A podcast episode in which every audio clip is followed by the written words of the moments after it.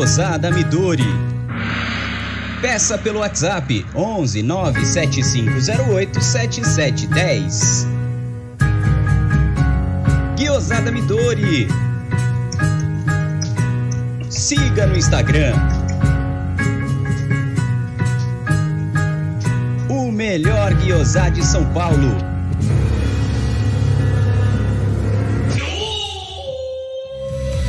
Venha visitar Porcolândia 1914, na Rua Caraíbas 32, Perdizes, a 50 metros do Allianz Parque. Visite o site porcolândia1914.com.br. Siga @porcolândia1914 nas redes sociais e participe de promoções e sorteios.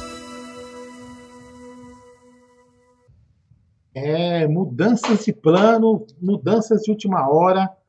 Convidados com problemas devido aí a alguns incidentes, devido ao tempo nebuloso em São Paulo, tempo chuvoso. Isso, meu computador agora quer me ajudar, né? Mas vamos lá, que vamos tentando aqui, vamos ver se vai dar certo. Vamos ver aqui, o Jaguli, pera só um pouquinho. Se mexe aí, Jaguli, para ver se você está se mexendo. Pera só um pouquinho. Não, beleza, vamos ver. Deixa eu ver como que está aqui ainda a live. Muita chuva, no sinal do YouTube deu uma segurada aqui, deixa eu ver se está indo ou não. Então, a princípio está indo bem, voltou o sinal, vamos lá. Vamos tentando e falar. Então é o seguinte, teve mudança de última hora, né? Os nossos convidados, o Paco, o Léo, os Léos, Lustosa e Barbieri, e também o Julinho Ragazzi, que ia participar, não puderam aí por alguns imprevistos de última hora, né? Fim de ano é complicado mesmo, e aí eu estou aqui, que eu ia ficar só nos bastidores. Vou ficar aqui com o Jaguli, tentando bater um papo com vocês, para a gente poder falar de Palmeiras, que é aquilo que move o nosso canal. Então, antes de mais nada, eu vou pedir para você se inscrever no canal, já ativar o sino das notificações para ficar por dentro de toda a programação do canal. Se você estiver aqui pela primeira vez, caiu de bobeira aqui, não sabe o que está acontecendo, assiste a live aqui com a gente, se gostar, se inscreve, depois também pode consultar aí os nossos conteúdos. A gente fala de Palmeiras, pré-jogo, pós-jogo, vários assuntos, contratações, enfim, a gente fala de tudo a semana inteira fazendo live. E aí, se você gostar, você se inscreve. Força aí, durante a semana eu não pude participar, estou fora do meu domicílio, estou aqui na aprazível Votuporanga, curtindo férias aqui, lugarzinho maneiríssimo, Aldão lá em Lorena, que beleza, hein? Vamos fazer tudo no remoto hoje, mas é isso aí. E um abraço, os Léos não puderam estar, e já conto uma novidade para vocês. A partir de semana que vem, teremos um quarto elemento fixo aqui, no Jagulizando. E quem é ele? Ora, senhoras e senhores, nosso querido Paco Belmonte, o pai da notícia, Aldão. O cara vai estar aqui conosco. É mesmo? Opa, Jagulizando, só agregando aqui. Gente boa, eu os desocupados, entendam como quiserem. Ele voltou das Ilhas Maldivas, né? Ele estava lá tentando buscar o seu amor. Não, depois a gente revela isso durante as lives, a gente revela isso daí. Mas fala aí. É melhor. Bom, vamos começar falando aí, né, Aldo? Afinal de contas, o Palmeiras, na última semana, nós enfrentamos o América, não fomos tão bem quanto gostaríamos, e a torcida tá no veneno. Já tem torcedor fazendo manifestação até na Paulista, pedindo a saída de Abel Ferreira. Você tem um negócio desse, ó? Então, eu fiquei vendo os comentários, eu escutei gente falar que em alguns grupos tinha gente batendo boca. Opa, peraí, o que aconteceu aqui? Calma que eu tô fora aqui. Opa, Joaquim Gomes, bem-vindo aí ao nosso plano. Muito bem-vindo. Se inscreveu aí como membro do canal no plano Alviverde Imponente. Muito obrigado aí, Joaquim. Então, Jaguli, só para avisar a galera que a gente está enfrentando alguns problemas de internet, tá? Eu estou tentando, eu acho que eu melhorei aqui o sinal. Aparentemente eu consegui melhorar, mas é um problema que a cidade inteira está chovendo, não só onde eu estou, onde a maioria das pessoas estão. Nós vamos tentar conduzir a live aqui. Se ficar muito ruim para vocês, a gente acaba desistindo. Tem condição de receber áudio ou áudio? Áudio? Isso. Então, eu acho que a gente pode tentar, já que a gente está só nós dois, né? Então, galera, quem quiser mandar áudio, manda aí no 11, né, no WhatsApp, no 11, que eu vou ligar no telefone aqui agora, 11 93305, o número aparece na tela de vez em quando, 9789, 93705. Puta, calma. 933059789. 933059789. Eu vou colocar de forma improvisada, como eu já falei ontem, eu não estou na minha mesa de som. Mas, como vocês são a razão de a gente estar aqui, então a gente vai colocar a voz de vocês, mesmo improvisada, espero que vocês entendam. Então, deixa eu voltar a falar como eu estava. Então, Jaguli, eu fiquei impressionado. Eu vi em alguns grupos de WhatsApp que as pessoas estavam falando: não, fora, esse português é uma enganação, esse parará, enfim. Eu vou falar uma coisa para vocês. Eu acho sim que é muito premente a gente falar se ele é bom ou se ele é ruim. Eu vou falar na minha eu posso falar já ou você quer tocar outro assunto? Por favor. Ah, beleza. Então, assim, o que eu acho é que, na realidade, o nosso querido Abel, ele realmente está no começo do trabalho. Uma das coisas que eu acho positiva nele é a forma de gerir o futebol e de gerir pessoas, de gerir os jogadores de futebol. Então, isso é uma coisa que o Palmeiras vai ganhar, né? Agora, a gente tem que analisar que o cara não está tendo tempo para treinar. O Palmeiras joga praticamente 2, 3 dias. É só você ver aí o Palmeiras, Boca Juniors e River Plate, por exemplo, jogaram 15 vezes no período. O Palmeiras jogou 27, o Santos 23. Quer dizer, os times brasileiros estão jogando muito mais. Então, isso é um lado que a gente também tem que levar em consideração. Então, não dá para falar que o cara é enganador e não dá para falar que o cara é muito bom. Agora, o que a gente não pode fazer é entrar na pilha da imprensa. Foi um vídeo que a gente postou aqui hoje no canal, o Bruno subiu no canal. É uma coisa que depois eu vou voltar a gravar, galera, aqui no canal. Os vídeos, eu criticando a imprensa no que eu acho que tem que criticar, para a gente não deixar o assunto live focando em Palmeiras. E eu vou fazer vídeos com críticas à imprensa quando eu achar que é positivo. Se eu achar que tem que elogiar também, eu vou elogiar.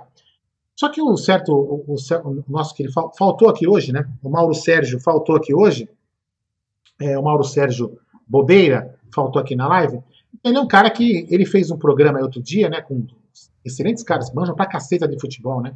Ele comenta o seguinte, ele elogia, ele defende o Ceni, porque o Ceni em pouco tempo não conseguiu fazer porra nenhuma, ele ataca o Abel Ferreira.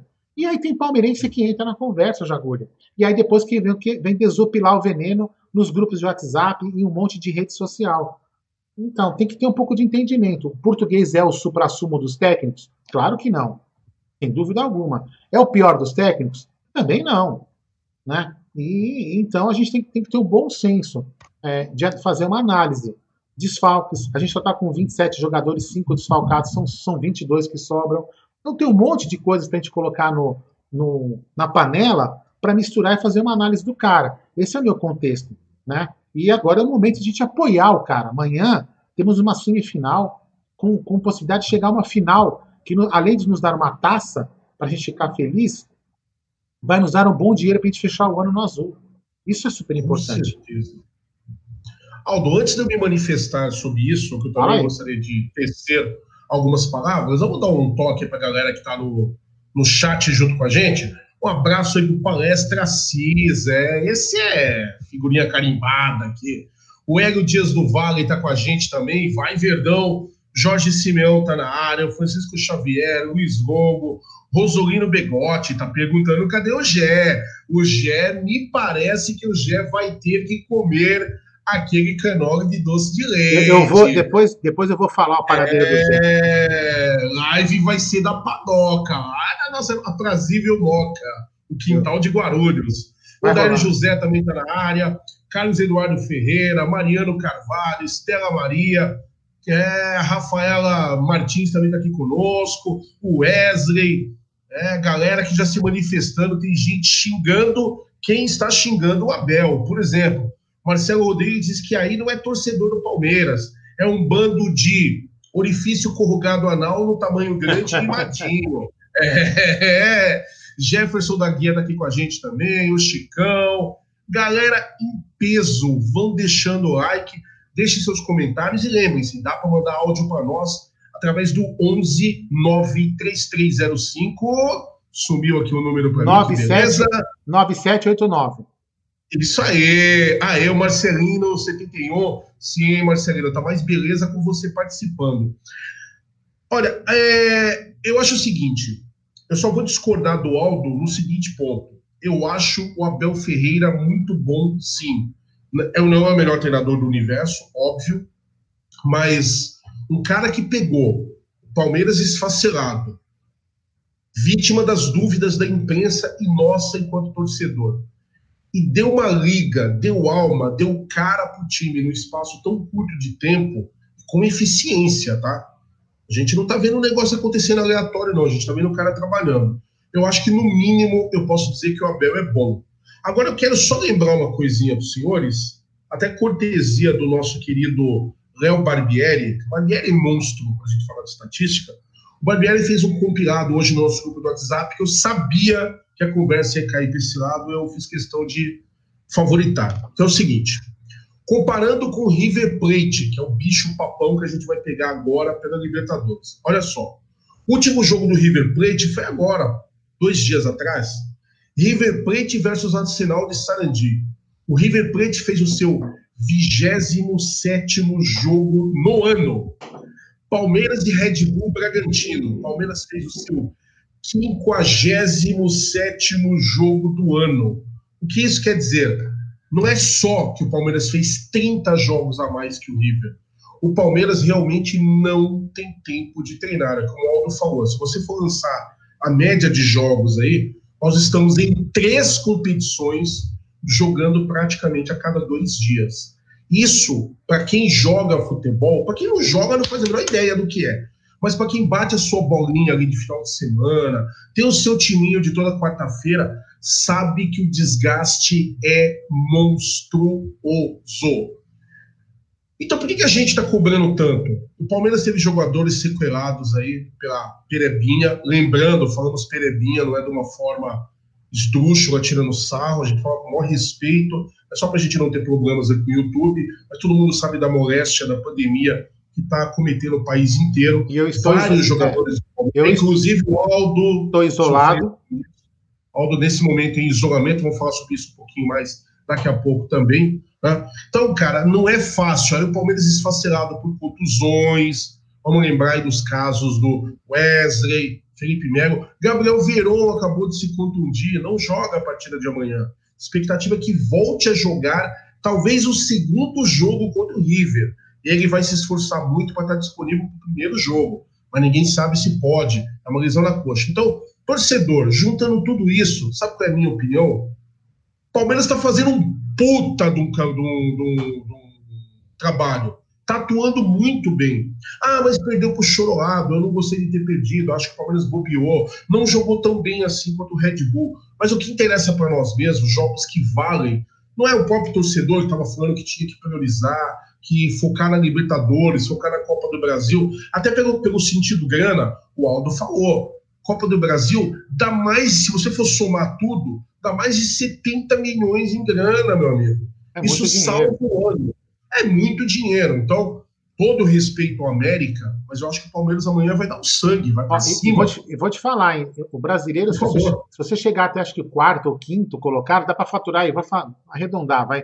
O nosso Pedro Lute comentou aqui ontem, dá para você chegar de 25 a 30 a 40 milhões. Na certa colocação, acho que até o sexto do Campeonato Brasileiro. Então, se chegar bem nos 3 campeonatos, dá pra gente juntar aí 100 milhões de reais. Até então, mais, né? Até fica mais. Tranquilo. Ó, até a hora pra você ver como é que as coisas são. O Marcão Status tá falando o seguinte, eu destaquei aqui, que eu achei bem interessante. Ele tá colocando, a verdade é uma só, Aldão, Jaguli, é que todo mundo se borra de medo de jogar contra o Palmeiras. Parece uma frase de piada, mas não é, não, senhor, é verdade. O Palmeiras é um time agitado. O Palmeiras é um time, financeiramente falando hoje, está melhor que muito time, apesar de pandemia e tudo mais. E nós mostramos uma evolução. Aquele time lá do Vanderlei Luxemburgo, que todo mundo estava criticando, aquele time morreu, gente. Somos um time muito superior hoje. E todo mundo que vai jogar contra o Palmeiras pensa, é o jogo da vida.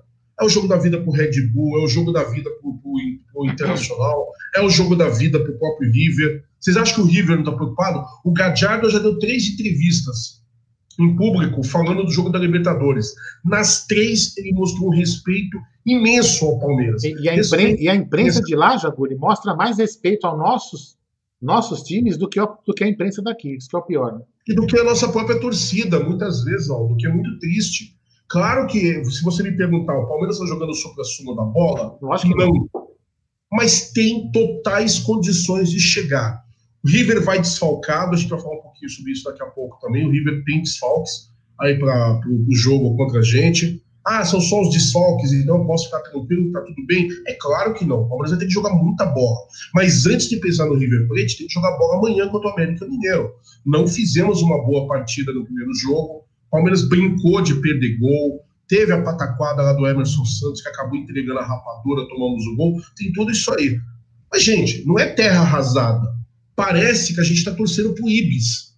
E parece que a nossa torcida gosta da desgraça. Eu estou falando de todos, não estou querendo generalizar todo o torcedor, mas um pouquinho de fé, um pouquinho de palestrinidade. Gente, eu não uso esse P à toa. Vocês podem ver que toda vez que eu venho para a live, eu estou com algum manto, aí, alguma coisa do Palmeiras. Eu não faço isso para ficar bonito para vocês na tela. É mesmo, porque eu você não consegue. Eu acredito. É, também fazer bonito é roça, né, bicho? Eu ia ter que nascer de novo. Mas a gente tenta, de todas as formas, vestir a palestrinidade, respirar o Palmeiras. E eu acredito no Palmeiras muito. Então, só faço um pedido. Você que é torcedor, não está satisfeito com o trabalho do Abel, quer fazer uma crítica, você tem todo o direito. Faça. Vai lá para a rede social, faça sua crítica, comenta. Olha, o Palmeiras não está jogando bem, estou descontente com isso. Mas não avacalha falando que está tudo uma porcaria, que é para demitir o Abel. Você que está criticando, colocaria quem no lugar do Abel hoje? Vocês já pararam para pensar que se o Abel não viesse, a gente poderia estar com outro Abel, o Braga, por exemplo. Ou a gente poderia estar aí com o Dorival Júnior, e aquelas mesmas fórmulas que a gente sabe que não funciona, patinando. Era isso que você, torcedor que está criticando, queria para o Palmeiras? Eu acredito que não. Eu não queria, o Aldo não queria, qualquer palmeirense com dois neurônios não queria. Vamos lá, certo? Vamos? Tá certo, mas antes vamos lá junto, vamos tentar junto com o delay tudo. Superchat do Silvio Paulini. Boa noite, Jaguli, Aldão e família Amit. Família Paulini em peso na live hoje. É isso aí, ó, galera. Só pra vocês não ficarem bravos comigo, tô usando uma camiseta aqui que não é uma camiseta padrão do que eu uso em live. Inclusive da cor, vocês não podem reclamar, mas tem um verdinho aqui, tá? Fiquem tranquilos. Aê, garoto. Fui pego de última hora aqui que eu não iria participar, né? Já, daqui a pouco eu vou colocar alguns áudios que já chegaram, mas só complementando isso que o Jaguli falou. Eu até comentei isso ontem, Jaguli, na live. Eu sei que você não assistiu, que você estava numa região que não funcionava a internet. O que eu falei? Eu falei o seguinte, quando acaba o jogo, que nem acabou o jogo que a gente jogou mal contra o Red Bull, não para a gente entrar no jogo do Red Bull, porque a gente já comentou ontem, mas só para falar sobre o comportamento. Puta, a gente vai ficar puto, vai pensar com o fígado, porra, que time de merda, que jogador que jogou mal, que não sei o que, o cara escalou errado. É lógico que nós vamos ficar puto como torcedor. Mas passado um certo momento de torcedor, a gente tem que cobrar a razão. Razão e falar assim, vamos fazer uma análise do que realmente está passando o Palmeiras no momento. E aquilo que eu falei ontem. A gente aqui vai ficar comentando como eu critiquei. Por que ele escalou o Vinha, não deixou o Vinha descansar? Aí eu falei, por que não colocou, por exemplo, o Renan? Aí, por exemplo, será que eu aqui de fora acho que o Renan pode jogar e de repente o Renan tem algum problema que a gente não sabe? Entendeu? Então, assim, a gente vai criticar como torcedor, a gente vai comentar sobre, a gente vai comentar, pô, por que não jogou esse, por que não jogou aquele? Só que a gente também tem que respeitar que a gente não tem os dados reais e concretos que acontecem na academia. E uma outra coisa que a gente tem que também respeitar é o quê? É que o Abel, quando ele dá as entrevistas, o Abel Ferreira, ele dá as entrevistas, ele passa confiança. Ah, ele pode ser mentiroso, pode ser um enganador, pode ser um vendedor? Pode, mas por enquanto ele passa uma confiança. Ele não, em nenhum momento, até nas entrevistas de hoje, ele falou muleta, ele deu alguma muleta. Quando ele falou que o elenco era curto, ele não mentiu. A gente tem 27 jogadores, o Flamengo tem 27 jogadores, e tem time aí, por exemplo, como o Corinthians, tem 33 jogadores no elenco. O Palmeiras perdeu 5 jogadores entre contundidos e agora afastados. A gente tem 22 jogadores, que são 2 times completos, para jogar 3 campeonatos. Alguém acha que isso é razoável? Que os jogadores não vão ficar cansados? É óbvio que vão. Ah, mas eles ganham 500 pau. Tá bom, amigão. Vai você ganhar 500 pau e fazer o que os caras fazem, você não vai aguentar. Todo mundo vai ter uma deficiência e vai ter um problema de saúde, de fadiga muscular. Não adianta a gente falar. O 500 pau não entra no sangue do cara, não entra no músculo do cara. Então, assim, o que eu quero dizer é o seguinte, temos que separar, sim, o momento torcedor de criticar, ficar puto, e depois a gente tem que recobrar a razão e falar, peraí, o que está acontecendo? O que realmente está acontecendo? Eu acho que é isso que a gente tem que fazer. Deixa eu ver o que eu ia falar. Eu acho que não, eu ia falar uma coisa aqui. Ah, não. Se você quiser que eu coloque o áudio, eu já coloco o áudio. Segura aí que só antes do áudio... Tá, vai lá, fala aí. Essa nossa linha de análise, dois colegas aqui falando coisas que eu acho que são legais a gente destacar, até porque a gente dá voz às opiniões contrárias também. Ninguém aqui é dono da verdade. O Fabrício Moreira fala assim, se perder tudo este ano, o que vocês vão ver depois? Olha, Fabrício, eu penso assim, eu acredito que o Aldo não vai fugir muito da nossa linha de raciocínio, até porque... eu convivo com o Aldo, conheço o jeito do Aldo pensar. Se a gente for parar para pensar mesmo, o Palmeiras esse ano era para ter entrado numa entre-safra. Era um projeto a médio e longo prazo. O Palmeiras tentou o São Paulo no começo do ano. São Paulo não veio. Tentaram acertar aí a casa com o Luxemburgo. Logo de cara já existia uma dúvida, mas alguns bons resultados vinham aparecendo. Ganhamos a Florida Cup... totalmente na sorte, só para avisar. Tanto é verdade que quando o Palmeiras estava no aeroporto, já entrando no avião, que ele foi avisado que o Corinthians tomou um nabo e a Florida Cup, o título caiu no nosso colo. Só para lembrar, tá? E a gente via que algumas coisas estavam faltando. Aí, a linha de raciocínio, a partir do momento que se viu que o Luxemburgo não ia dar certo, foi pensar em técnicos, estrategistas, mas que trabalham muito bem com a molecada e que tem um algo mais no esquisito de treinar de uma forma diferente, um projeto mais europeu, tanto que o Ramírez, Miguel Ramírez, que está acertando com o Internacional, tem essa mentalidade. Ele é um treinador, mas ele tem outros assistentes que também trabalham como treinadores. O próprio Abel Ferreira, que está hoje no comando do time, tem essa característica. Alguém da comissão cuida da parte ataque, vamos dizer assim, é como se o Palmeiras tivesse um gerente de tudo, mas tem um treinador para o ataque e um treinador para a defesa. A NFL, né, a galera gosta muito de falar de futebol americano, tem isso. Então, uma proposta totalmente diferente. Mas quando você vem com uma proposta diferente dessa, isso leva um tempo para ser implementado. Então, se você me perguntasse lá no começo do ano, mais ou menos fevereiro, março, me falasse assim... E aí, Jaguli, o Palmeiras vai ganhar algum título? Eu ia te responder que eu torço por isso, como eu sempre torço, mas eu não esperava. Achava que o Palmeiras seria um time montado esse ano, se pensando em 2021. Aí, de repente, ganhamos o Campeonato Paulista, com merecimento, tá? Mas também com uma dose de sorte, vamos ser sinceros. A gente tem que ser justo para falar aqui. Aí, o que acontece? O Palmeiras... que ninguém dava nada, vai ficar esse futebolzinho horroroso, burocrático, começou a se acertar. E alguns bons resultados apareceram. E a gente engrenando na Libertadores. E o Palmeiras indo bem na Copa do Brasil. E o Palmeiras deu sorte com chaveamentos, com sorteios e tal, que muita gente quis usar isso como desculpa depois, para desmerecer o nosso trabalho. Só que tá aí, ó, o América Mineiro é menor que o Palmeiras, mas tirou o Corinthians e tirou o Grêmio, o Internacional. Dois monstros da Copa do Brasil. Ah, o Ceará é um time pequeno, mas tirou o Santos. Não é assim que funciona? Então, a gente está trabalhando com o que o destino está nos dando. Mas vamos ser sinceros, se o Palmeiras chegasse ao término desse ano sem ganhar absolutamente nada, eu não ficaria surpreso, porque o trabalho não era para esse ano. Mas já que temos a possibilidade de ganhar algo, tanto melhor, né? Acho que o saldo fica ainda mais positivo. E eu acredito muito no que está sendo feito. Aí, antes de passar a palavra para o Paulo, o Vlado Napoli, ele coloca o seguinte, eu perdi aqui o comentário do Vlado, achei de novo, está aqui. Eu só gostaria de ver um pouco mais de competitividade, de brio, de desejo de vencer de alguns jogadores. O trabalho do Abel é bom, mas precisamos nos livrar de alguns acomodados. Grande abraço. Concordo em parte com o que o Vlado está falando. Eu, particularmente, acho que alguns jogadores não rendem mais do que está aí. Eu sempre cito o exemplo do Lucas Lima. Eu acho que a preguiça escorre dele. Mas eu entendo também que tem jogador que surpreendeu demais. Eu achava que o Rafael Veiga tinha que ir embora. De repente, começou a bater um bolão e decidiu vários jogos para nós. Zé Rafael parecia que era aquela laranja que tinha espremido tudo. De repente, começou a dar litros e mais litros de suco. Então vamos aproveitar. Eu não acho que brilho está faltando, sabe por quê? Eu vejo todo jogador terminando o jogo, quando o Red Bull eu vi isso, não sei se eu estou enxergando errado. Os jogadores extenuados tentaram, correram, brigaram. Patrick de Paula que vinha voltando, né, de contusão, não estava disponível ali.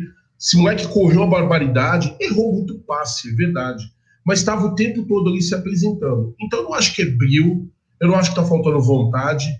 Competitividade é resultado de que você tem jogadores bem treinados, fisicamente, taticamente, e é aquilo que esses jogadores te oferecem em campo que vai dizer se você tem um time competitivo ou não.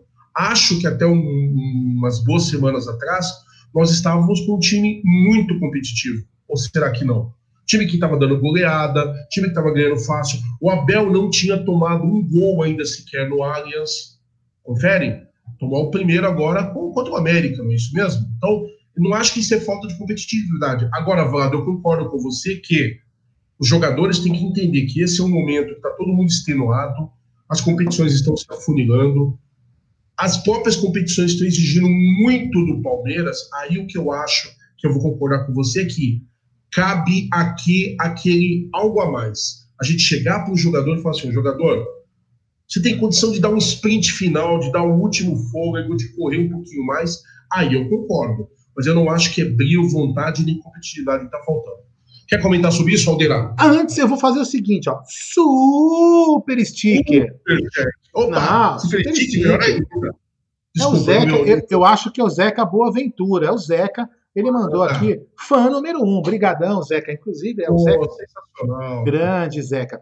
Bom, eu só queria comentar o seguinte, por exemplo. Eu estou aqui, até falar o que você falou. Eu estou aqui em Lorena, na casa dos pais da Beth. Eu passei o Natal com a cunhada dela, com a minha cunhada. Ela foi hoje diagnosticada com Covid. E eu tive contato com ela durante o Natal. No dia 26, ela apresentou sintomas. A gente estava junto, antes de vir aqui para Lorena. Então, agora eu estou isolado. Não tenho nenhum sintoma, mas estou aqui isolado. E vou falar uma coisa para vocês. Não estou sentindo nada, podem ficar tranquilos, está tudo bem, tudo sob controle, não tem problema nenhum. Só que eu tenho conversado com a minha cunhada, conversado com alguns médicos amigos meus, ajudar aqui em alguns procedimentos. E, meu, tudo bem. Ah, ela não é atleta, velho. Vou falar uma coisa para vocês. É foda. É foda, falta o ar, cansada pra caramba. Então, assim, é uma coisa que realmente machuca a pessoa. Então, assim, vamos até entender que... E outra coisa, que tem vários relatos de médicos, nada a ver com futebol, que comentaram que realmente o atleta não volta em plenitude, demora, o organismo não se recupera, o pulmão não dá aquela respiração total do cara. Então, galera, vamos entender alguns jogadores que não conseguem, de repente, render. Agora, o que o Vlado falou é extremamente importante. Por exemplo, o Gabriel Menino. O Gabriel Menino está dando mais do que ele pode dar. E alguns jogadores não dão aquele algo a mais. A gente sabe, pô, o cara tá cansado, o cara... mas você não vê o cara se esticar um pouco a perna. Então é isso que a gente às vezes comenta, que o Vlado Napoli falou com propriedade. Não é todos os jogadores, não vão ficar citando o nome, porque não é época de ficar caçando bruxa, é época de apoiar o time. Posso começar os áudios? Por favor, manda aí. Vamos lá, primeiro áudio aqui, ó. Se baixar, eu vou corrigir o volume, hein? Pera aí, eu vou corrigir o primeiro volume, ó. Depois eu volto de novo. Pera aí. Ó, só pra lembrar, galera, eu estou improvisado, porque eu não consigo carregar todo o meu equipamento de som, senão fica muito complicado, é muita coisa e pode danificar, perder, enfim, tá? Então, vou dar voz a vocês, mas vamos de forma improvisada. Vamos lá? Jaguli, fala aí. Fala, Aldão, fala, Mites. Ah, amanhã é dia de Palmeiras na Web Rádio Verdão. Pré-jogo no estúdio da Web Rádio Verdão do Amite, 1914, e jogo às 9 horas entra a transmissão da Web Rádio Verdão. E amanhã, infelizmente, o Bruno Massa não vai poder fazer a narração por causa do problema da sogra dele, que está internada, enfim, ele tem que ficar um pouco mais próximo da mulher, enfim. Força aí, Bruno Massa, vai dar tudo certo. E amanhã a estreia, né, do grande Fefux. O Fefux amanhã narra pra gente. Vamos ver o que vai acontecer, né? Uma zoeira, mais zoeira do que já era, impossível. Então, vamos lá. Grande Fefux, o narrador, mais conhecido aí na Twitch, né? Vai estar aí com a gente. Então, todo mundo lá na transmissão amanhã, hein? Abraço. Deixa eu colocar aqui os outros áudios. Sensacional. A gente não pode ficar falando o nome da outra rede que ele citou, é a rede roxinha, porque o YouTube dá bloqueio na gente, mas vou falar para vocês, hein? Não percam, que vai ser sensacional. Vamos lá, agora dá voz à galera aqui também. Vamos lá, fala aí. Boa noite, galera do Amit 1914. Boa noite, Jaguli. Boa noite, Aldão. Aqui é Renato Lopes de Salvador, Bahia. Quanto ao técnico Abel Ferreira, acho que ele está sim fazendo um ótimo trabalho dentro do possível, contando com o achatamento dos campeonatos aqui no Brasil por conta da pandemia, contando com o elenco reduzido, né, em termos de número de jogadores, com todos os reveses, entendeu? E o Palmeiras trouxe um técnico europeu não por conta de modinha, e sim porque queria um jovem promissor e que tenha o DNA de gestão europeia de futebol. E é isso que está sendo implementado. Vou colocar todos os áudios, tá? São mais 4, depois a gente comenta tudo, tá bom? Boa noite, Aldo. Boa noite, Jaguli. Paulo Corneta, aqui de São Paulo. Gente, tem que esperar amanhã, hein? Vamos ver se a gente passa. Esse pessoal que tá pedindo a saída do Abel aí, acho que é meio sem noção, porque nenhum técnico ia resolver também. Eu só acho que nós estamos bobeando, ou uma bobeada do Abel. Acho que não seja o aproveitamento do Borja, né, para Libertadores, porque parece que não aceitou o empréstimo com o Júnior de novo. Eu acho que seria uma boa ele ser reaproveitado para as semifinais da Libertadores. Boa noite, boa live para vocês aí, e vamos ver se a gente passa, pelo menos nem que seja no aperto. 1-0 tá ótimo. É nóis, mais um aí.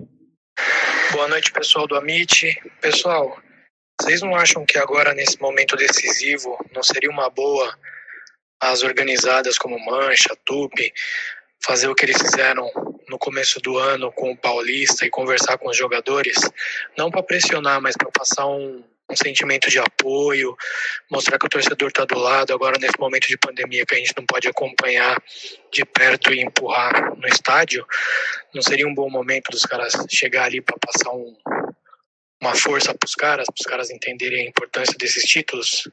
Não sei o que vocês pensam, comentem aí. Marcelo Rodrigues, da Santa Cecília, um grande abraço. Já comentamos já, tá?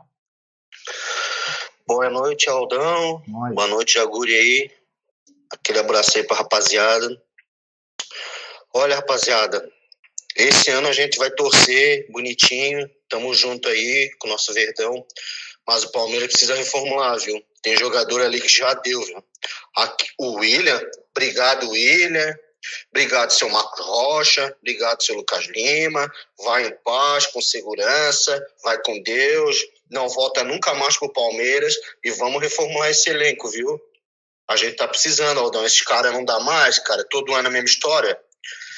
Chega na final e o cara começa a patinar, porque no começo do ano é tudo conversinha, né, cara? O que vale é agora mesmo. Semifinal de Copa do Brasil, semifinal de Libertadores, o sprint final do Brasileiro. Então agora é que eles têm que mostrar. Mas do meu ponto de vista, Aldão, passa na Copa do Brasil. Na Libertadores não passa e no Brasileiro vai ser difícil conseguir um quarto lugar, viu? O jogador tá mortinho fisicamente. E o Abel não tem o que fazer. Isso aí é trabalho do seu Vanderlei Luxemburgo, da caixa de areia lá. Gênio da bola.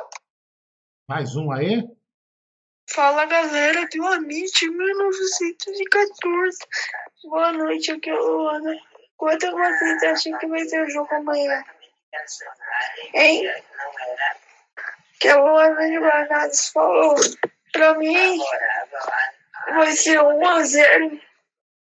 Vai ser 1-0 lá e 2-0 aqui. Contra o River, boa noite! Galera do Amit 1914. Luana, como sempre, fui otimista. A Luana é uma linda, cara. Eu adoro os áudios dela. Velho. Liguei você. Agora estamos tranquilos aqui. Adoro os áudios da Luana. Adoro a participação. Então, pode comentar. Eu posso comentar da torcida? Eu posso comentar da... Você comenta os outros, eu vou comentar da torcida. Pode. Pode. Eu destaquei algumas coisas dos áudios aí. Vamos lá. O senhor não é muito bom falando de torcida, então deixa que esse assunto eu falo. Vamos lá. Por favor. Eu realmente sou péssimo nisso. O que eu acho? Eu não lembro o nome do rapaz que falou, tá? Eu não consegui guardar, mas enfim, vamos lá. O que eu penso agora? A torcida organizada não é nada contra Na Mancha, Tupi, seja Savoia, seja quem for. Eu acho que não precisa uma conversa olho no olho ali próxima, até porque, primeiro, para a gente não ficar sofrendo reclamações quanto à possível contaminação de Covid. Ponto, primeiro ponto. Então, tete a tete ali, como teve aquela vez, a gente já foi criticado, eu acho que não é o momento devido à pandemia, ponto. Para não colocar em risco os jogadores. Ah, mas muitos já foram contaminados, mas também ninguém afirmou ainda que se não se pega a segunda vez ou não. Então, acho que a gente tem que cumprir o protocolo e não se aproximar de jogadores, até porque a Conmebol pode fazer alguma sacanagem. Então, o que eu acho que a torcida tem que fazer? É o corredor, é apoiar o time no aeroporto, na saída, quando o pessoal sai do CT com o ônibus, com o corredor verde, com os fogos de artifício, cantando, gritando, mandando a energia positiva. Isso sim, conversa tete a tete não é necessário porque o time não está fazendo corpo mole. Um jogador ou outro pode. Então, acho que não tem sentido você generalizar 27 jogadores por causa de um ou dois, entendeu? Eu acho que não é o momento. O momento é só de apoio externo. Primeiro que a gente não pode correr o risco, a gente pode sofrer sanções das federações, então acho que isso é longe de correr esse risco. E o apoio tem que ser na rua, no aeroporto, no trajeto, e apoiar. E você da sua casa, eu aqui de onde eu estou, mandar energia positiva para o time. Agora você comenta o resto aí, Gé. Estou acostumado com o Gé, Jaguli.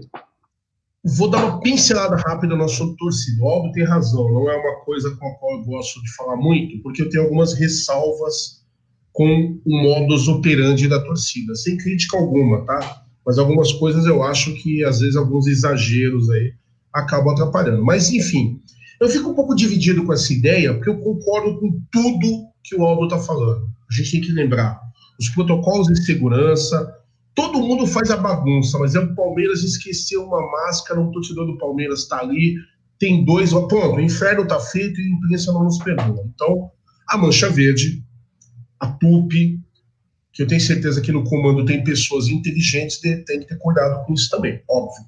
Concordo com o Aldo, talvez o maior apoio nesse momento, o corredor verde, eu acho, desculpe o termo que eu vou usar agora, mas eu acho do caralho, acho que tem que ser feito mesmo, é um negócio muito legal, aquela energia pro aeroporto e tal, meu, é sensacional. Só que até isso que é aglomeração, né? Então tem que ter os devidos cuidados. Todo mundo com a sua mascarazinha lá, mãozinha embebida de álcool gel e vamos que vamos. Mas tem um outro lado.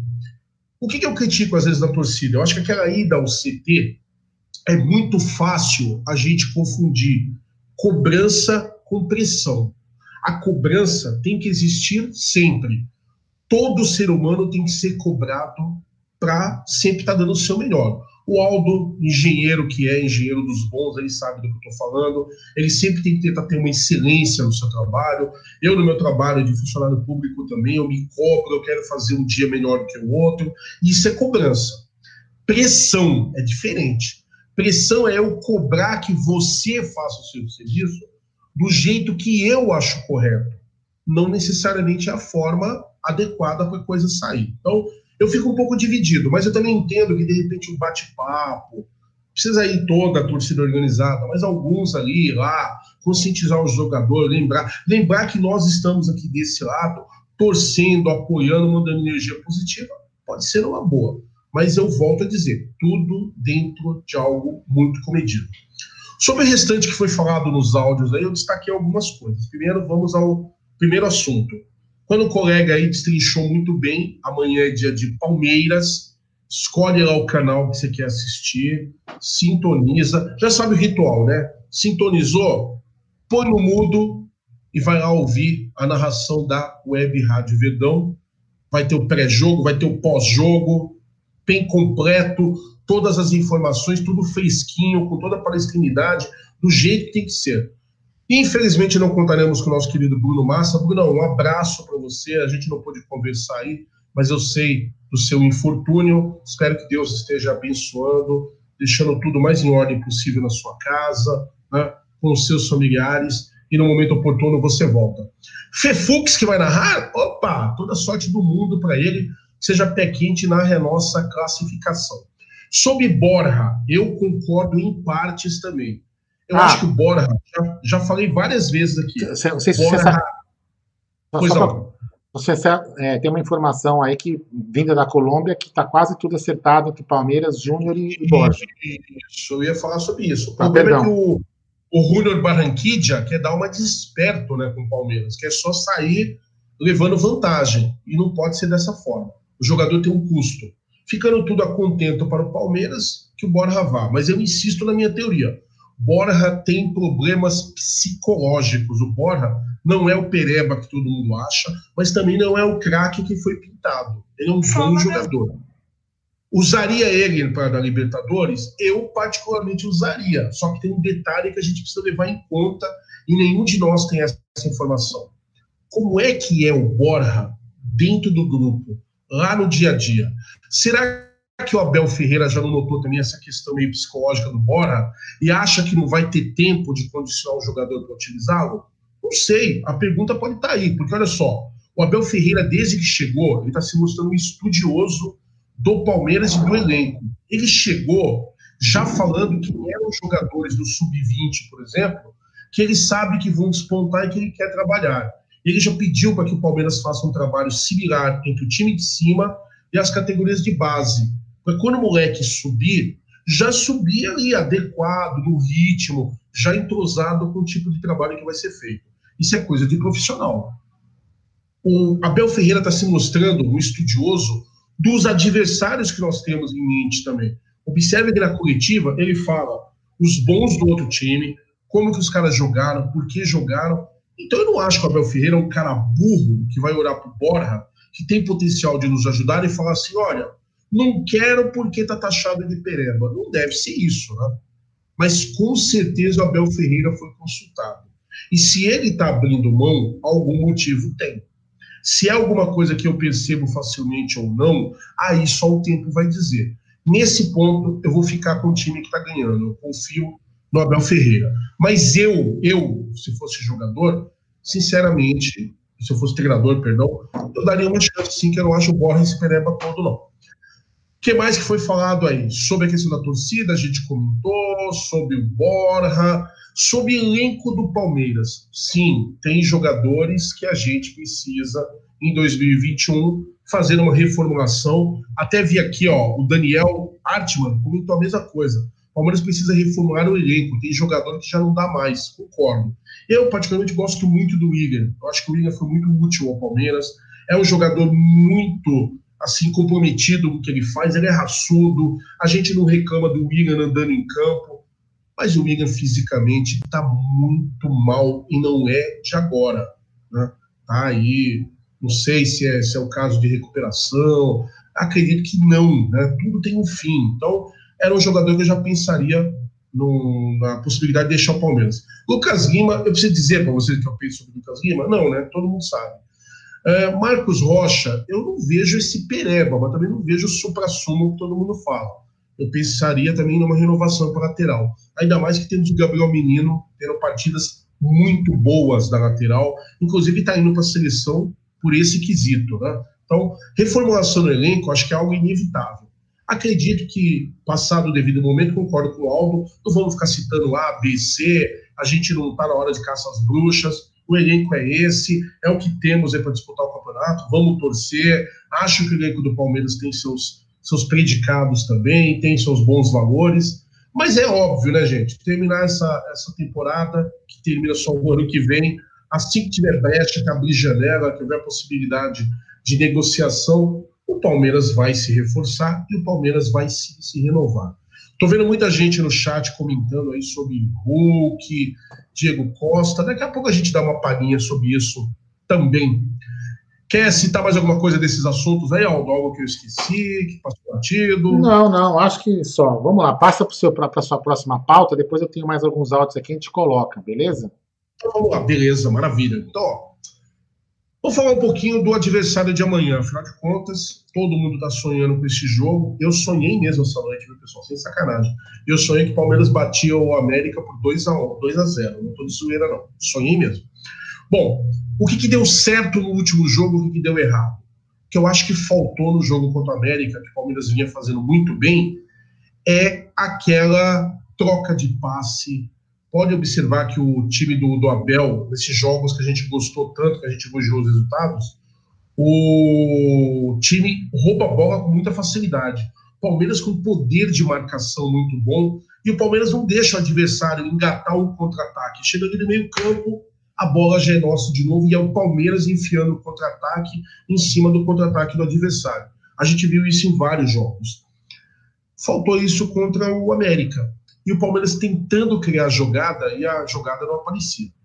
Muitas vezes o que eu vi foi o elenco cansado contra o América Mineiro, teve a desatenção do Emerson Santos, deu aquele presentaço para o ataque do América, mas vamos ser justos, o restante do jogo, o Emerson Santos não foi tão mal assim. Não foi um Luiz Pereira, não foi um Gustavo Gomes, é verdade, mas também não pichotou o tempo todo, né? Foi aquela ali que já foi o suficiente, né, convenhamos. Mas eu acho que faltou isso, faltou um pouco de pegada ao Palmeiras, mas não é porque o Palmeiras não está afim de jogo. O elenco do Palmeiras está extenuado, o que a gente está vendo é um time cansado, o time tentando se superar e não está conseguindo. Isso tem uma série de questões, é como nós já falamos. O Palmeiras jogando muito, praticamente a cada dois dias o Palmeiras está em campo, em três competições diferentes, que tem três estilos de jogo diferentes, tá? A gente está brigando, está pagando pela nossa eficiência lá atrás, de nos classificarmos, isso tem um preço, óbvio. Eu acho que é um pouco disso. O que eu vejo para o jogo de amanhã? Eu acho que o Palmeiras vai ser bem diferente. Primeiro, porque o jogo é decisivo. Segundo, não há alternativa. Ou vai para cima, apresenta o seu melhor futebol e vence o jogo, ou teremos novas dificuldades. Ouvi um colega falando aqui, mas perder por Lisca Doido? Vocês estão malucos, é 2-0 Verdão. Eu não vou menosprezar o Lisca, porque está fazendo um bom trabalho. O América não chegou a uma semifinal de Copa do Brasil à toa, né? Não foi na sorte. Ele não comprou lá a raspadinha, raspou e tá lá, classificação para semifinal da Copa do Brasil. Não foi desse jeito. Teve mérito. E eu assisti vários jogos do América e sei do que eu tô falando. Foi mérito mesmo. É um time inferior ao Palmeiras? Tecnicamente falando, é inferior. Taticamente falando, inferior, tradicionalmente falando, inferior, mas todo adversário merece respeito. O próprio Abel Ferreira apregoou muito bem isso. Eu espero um jogo corrido para amanhã, um jogo difícil, porque o América vai fazer o jogo da vida, vai estar jogando em casa, sabe que se for para cima e abrir, por exemplo, o placar contra o Palmeiras, deu um passo imenso para poder chegar na final. Só que se toma o primeiro do Palmeiras também, você sabe que tudo desaba. O Palmeiras precisa de um primeiro gol. Tem que chegar começando, furando o adversário de todo jeito? Não. Tem que chegar se impondo, não dando espaço. Vai ser um jogo de paciência, podem ter certeza. Vai ser um jogo faltoso. Vai ser um jogo de nervosismo. Os jogadores do América sabem disso, sabem da rotina extenuante aí de jogos do Palmeiras. Eu vou tentar colocar esse campo também de todas as formas. Acho que o Palmeiras supera o América, sim, mas não se iludam. Não vai ser um jogo fácil, porque semifinal de Copa do Brasil não é um jogo fácil, vai se exigir muito. Você acha que eu estou errado, Aldo? O que você vê para o jogo de amanhã? Não, eu acho isso mesmo. E desculpa, eu estava um pouco desatento porque eu estava com um problema aqui para resolver, né? Mas enfim, vamos lá. Então assim, falando sobre o jogo de amanhã, não sei se é isso que você vai falar sobre posicionamento, escalação, enfim, eu vou falar o que eu penso do América amanhã. O América pode jogar retrancado, com certeza ele vai, pode tentar jogar pelo empate para ir para os pênaltis, que eu acho que é o mais provável, mas também tem aquele fundinho de pensamento que eu acho que ele vai dar uma tentada para cima, porque viu que o Palmeiras pode não ser tudo isso, né? E eu tenho certeza que o Abel entendeu a forma como o América joga, como jogou, inclusive, né? E o que eu penso, o que eu faria, né? Marcaria pressão alta no começo do jogo. Tentaria jogar com o Rony rústico. E na outra ponta, um jogador veloz também, não sei o que ele pode colocar lá também, de repente o Scarpa, revezando com ele. Jogar nas costas dos laterais do América Mineiro. Tentar pressionar. E eu acho que se o Palmeiras fizer isso, eles têm um time que tenta sair jogando bola. Esse negócio de saída de bola no Brasil é uma ilusão. Nós não temos jogadores para fazer isso aí. Tem time que está dando certo, por enquanto. Está dando sorte.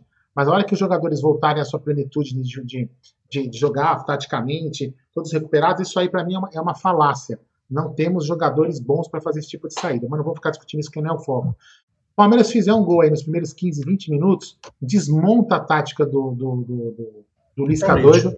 E o Lisca Doido vai ficar mais doido. E aí ele vai abrir o time dele, e aí, meu filho, aí pode ser fatal para ele, entendeu? Não é aqui um menosprezo meu ao time do América, mas eu acho que se o Palmeiras jogar desta forma, o Palmeiras tende ao que eu falei ontem, fazer 3-0, que é o meu resultado no primeiro tempo. É o que eu acho. Olha para você ver como esse jogo é perigoso, Aldo. Olha só. O Ademir está falando o seguinte, a arrancada é amanhã. Se enroscar, para tudo e já começa o planejamento para 2021. Exatamente, pode baixar. Exato, porque se der um revertério, vamos bater na madeira aqui, mas Palmeiras eliminado pelo América Mineiro. Para tudo. Você pode ter certeza que isso tem um efeito Doppler, né, como os cardiologistas falam, para o jogo contra o River Plate também. A pressão, vai tudo junto. Então, nós vamos pensar nisso. A Gisele Gir está aqui nervosa, dizendo que nem vai ver o jogo de amanhã. Assiste, Gir, por favor, vai na minha. O Verdão vai se classificar sim. O coração vai a 1000, eu sei, mas nós vamos nos classificar. Mas não é um jogo fácil, é um jogo com emoção. E eu volto a dizer, é o preço que se paga por ter um time eficiente, mesmo que por um curto período. A gente não falava isso do Palmeiras do Luxemburgo, mas ficamos umas boas semanas aí falando do Palmeiras do Abel. Mudou o esquema de jogo, um time com alma, jogadores que a gente criticava, de repente começam a jogar bola, e é o preço que se paga.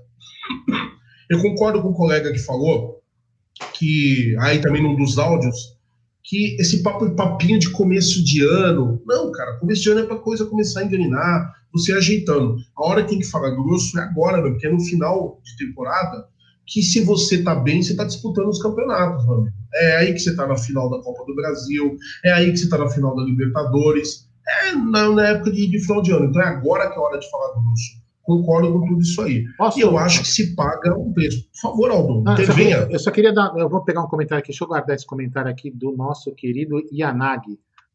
Parar ele aqui, ó. Não, só vou parar ele aqui, mas antes eu vou falar o seguinte. A gente tem que pensar também no seguinte, uma coisa que não deve acontecer no ano que vem. Primeiro, a gente ficou aí quantos meses? Acho que 3 a 4 meses parado com o futebol, né? Acho que 4 meses, né? Não tenho, nem lembro mais. Sim. Então, o que acontece? 5 meses. A gente achatou o campeonato. Então, assim, a gente está tendo mais jogos num período curto. O ano que vem, os campeonatos começam em fevereiro, março, mais ou menos, né? E a gente vai ter aí, o Paulista, o Palmeiras pode fazer um mescado com a molecada, com alguns outros jogadores, dá para fazer uma temporada um pouco melhor. E o resto dos campeonatos vão ser mais alongados, não terão férias, né? Então os times não vão jogar tão intensamente como estão jogando agora. Então, em tese, os times terão um tempo a mais de preparação, um tempo a mais de recuperação, o técnico vai poder treinar taticamente, os times jogando bola na academia hoje, ele não treina assim, inclusive falando na coletiva, eu comentei isso ontem, então isso é muito importante. Então agora sim, eu repito, o que vier agora é lucro. O Yanagi comentou aqui, ó, eu grifei aqui de azul, ele comentou assim, respondendo a um Cássio que está aqui, por incrível que pareça, a fratura é mais fácil de recuperar do que problemas de joelho. Inclusive, eu ia falar a mesma coisa. O Jaguli está num grupo, né? Que a gente tem um médico, inclusive eu estou conversando aqui com ele, porque a avó da Beth estava com uma temperatura um pouco elevada, enfim, estou conversando aqui com ele, o Dr. Edson Marques, é um grande sujeito, um grande palmeirense, sensacional, que mora na Bahia.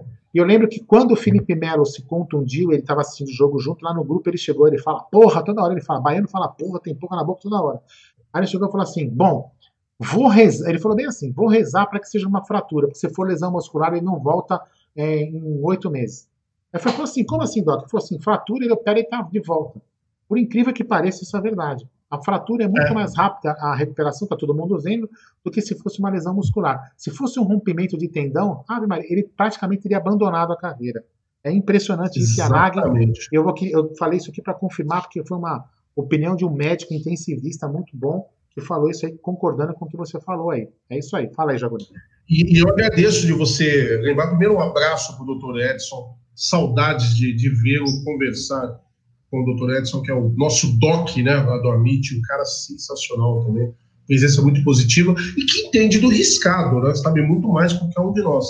E isso já foi falado em outros momentos, e é verdade, Luiz, uma fratura desde que não seja aquela fratura absurda, né? Ah, o cara estilhaçou o fêmur, sei lá, não é nada assim, é só a fissura, propriamente dita, o cara se recupera muito mais rapidamente. Por quê? Porque o músculo, ligamento, né, tá tudo intacto. Agora, você imagina se romper ligamentos do joelho, ligamentos do tornozelo, Deus me livre, é o que o Aldo falou, você praticamente dá adeus aí à carreira. E o Felipe Melo passou muito perto disso, viu? Agora, o Felipe Melo, ele já tem um biótipo dele, né? É um cara forte, ele teve poucas contusões na carreira, quem acompanha o Felipe Melo desde o começo sabe do que eu estou falando. Essa acho que é a segunda ou terceira contusão gravíssima que ele tem, assim, ele não é acostumado a ter esse tipo de trauma.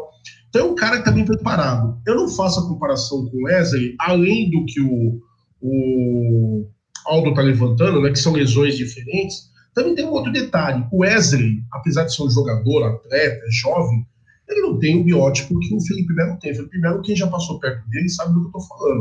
O Felipe Melo é mais alto que eu e parece um touro, velho. Só olha pro cara, o cara é parrudo. O Wesley já tem um físico mais, eu vou dizer franzino, mas ele já tem um físico menos definido, menos massa muscular, vamos dizer assim, é um jogador mais leve e tal, tudo isso influencia. Estou vendo muita gente comentando aqui, mas muita gente mesmo, acho que é o 10º comentário que eu pego da galera aí do nosso chat falando do Kuscevic, né? E o Kuscevic, eu quero lembrar a vocês que ele não é ruim de grupo, nada não, o Abel tá poupando ele, que da mesma forma que a gente fala assim, mas o cara quando chega tem que ter um tempo para se adaptar. O Kuscevic não está jogando por causa disso, viu, pessoal? É só isso. Eu, particularmente, acho que se ele não entrar jogando amanhã, ele vai ficar à disposição durante o jogo. E eu já disse e vou dizer de novo, já falei no Palestrizados, já falei aqui no Jagulizando, vou repetir, já falei aí com o pessoal da Web Rádio Verdão durante as nossas transmissões, pré-jogo e tudo mais. Kuscevic não veio para ser reserva. Esse cara vai se titular ao lado do Gustavo Gomes muito em breve. Se ele é ruim de grupo, a mentalidade do cara, eu ainda não sei, mas eu sei que o Abel está poupando ele. O Abel quer o Kuscevic jogando o fino da bola, que é o cara ali, ó. Perdão. Pode falar. Não, só para avisar que os jogadores já estão dentro do avião com destino a Belo Horizonte. Ou seja, já estão aqui jogadores, estou vendo aqui, ó. Lucas Lima, seu amigo, Luiz Adriano, Vinha, Gustavo Gomes, o Impereur, aí tem alguns ali de máscara que eu não consigo enxergar, enfim, o Willian, enfim, aí no resto não dá para enxergar todo mundo, que está distante a foto, e com alguns com máscara. Mas enfim, já partimos para BH, maravilha. Se Deus quiser, em busca da final. Maravilha. O que eu ia falar? Mandar um abraço aí para o Monserratiel Santos, que o Monserratiel Santos está lembrando que nós somos bi da Série B. Com orgulho, o Salatiel, a gente cai, disputa, volta na bola. Tem time aí que é bi da pré-Libertadores e fica fazendo de conta que não aconteceu nada. Então, agora, cada um é sua grandeza, né, meu amigo? Em compensação, Salatiel, uma coisa triste, né? Tua mãe caiu ontem no puteiro e não levantou. Triste. Tem isso também. Mas, vamos lá. Mas, enfim. Tem áudio aqui, tá? Manda aí, que você lá vai ficar com o áudio se a gente não fala com a galera. Pode mandar. Olha aqui, vem cá. Olha aqui que figurinha. Não, pode vir, ó. Olha aqui que figurinha. Aí que apareceu? Aí, ó. Olha que bonitinho. Olha lá. Deixa eu colocar o áudio aqui. Vamos lá. Fala aí. Boa noite, pessoal do Amit. Pessoal, vocês não acham que agora, nesse momento decisivo, não seria uma boa as organizadas como Mancha, Tupi? Isso aqui já foi. Peraí. Boa noite, meus amigos do Amit 1914. Aqui é Francisco Fernandes de Parnamirim RN. Esse pessoal que tá xingando aí o Abel aí, eles não ouvem a web rádio, eles não ouvem o Palmeiras na web rádio. Eles só vê na Globo. Esse pessoal da Globo aí é torcedor de gambá e de urubu aí. Valeu? Boa noite, pessoal aí da Mente. Aqui é o Érico de São Mateus, Espírito Santo. Pessoal aí tá xingando o técnico aí, Abel Ferreira. Esse torcedor do Palmeiras tem que ter calma, gente. O cara chega agora, meio de temporada aí. Pegou o time desarrumado, arrumou o time certinho. Tá fazendo um bom trabalho aí. Calma, que as coisas vai dar tudo certo aí. E o Palmeiras vai ganhar amanhã do América Mineiro aí. Vai com o timezinho bem arrumadinho amanhã. Tenho certeza que amanhã o Palmeiras vai propor seu jogo aí. E melhor é o que vem fazendo, o que estava vindo fazendo nos jogos atrás. E vai conseguir a vitória aí. E classificar aí para a final aí da Copa do Brasil. É isso aí, boa noite. Tem que ter paciência, torcedor. Amém, meu irmão, amém. Olha o que ele veio trazer para mim, Jaguli, aqui. Eu tô sozinho. Esse é o Miriam Mídia. Eu tô sozinho aqui na varanda, não tem nem porquê, sentido nenhum, né? Mas vamos lá. E se estiver, estamos todos contaminados aqui, então vamos lá. Fala aí. Toca aí, manda bala. Jaguli. Opa, desculpa, eu achei que você estava... Não, pode falar. Mais alto. Não, acabou, fala aí. Então, eu acho que é isso, pessoal. Acho que no jogo de amanhã, o Palmeiras vai ter uma postura diferente. Eu vou ser sincero, eu dando uma de Jagulibel Ferreira, eu faria o que o Aldo falou, viu? Eu pensaria também. Time, o Rony tem velocidade, eu colocaria mais um jogador veloz ali. A gente não pode contar com Wesley, não pode contar com o Gabriel Veron. Eu pensaria no Scarpa, atuando ali como ponta, de repente, para se infiltrar atrás dos laterais do América Mineiro. Vamos lembrar que a defesa do América, né, e não sou eu, Jaguli, que estou falando, não. São os números. Peguem o América Mineiro aí no campeonato nacional que ele está disputando e nos demais jogos, vocês vão perceber que o América é um time que faz os seus gols, mas toma muito gol também, é uma defesa bem estável.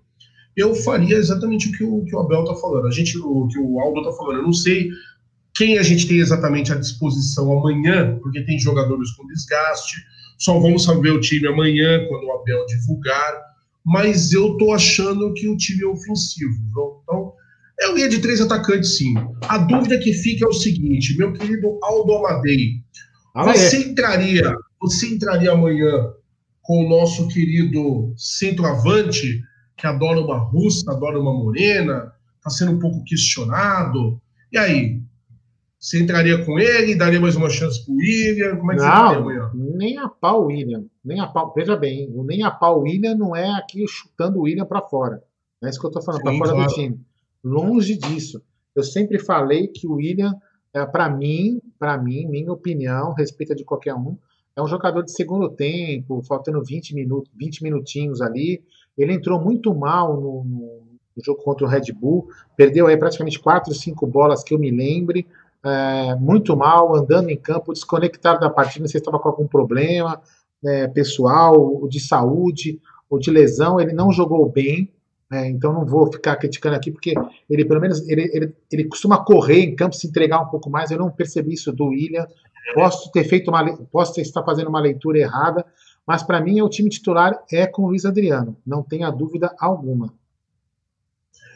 O que me preocupa só um pouquinho no Luiz Adriano, sinceramente, é que eu não estou convicto que o Luiz Adriano está 100% recuperado. Já vou explicar, antes que a torcida fique achando aí que eu estou fazendo aí uma campanha contra o jogador. Muito pelo contrário, eu gosto muito do Luiz Adriano.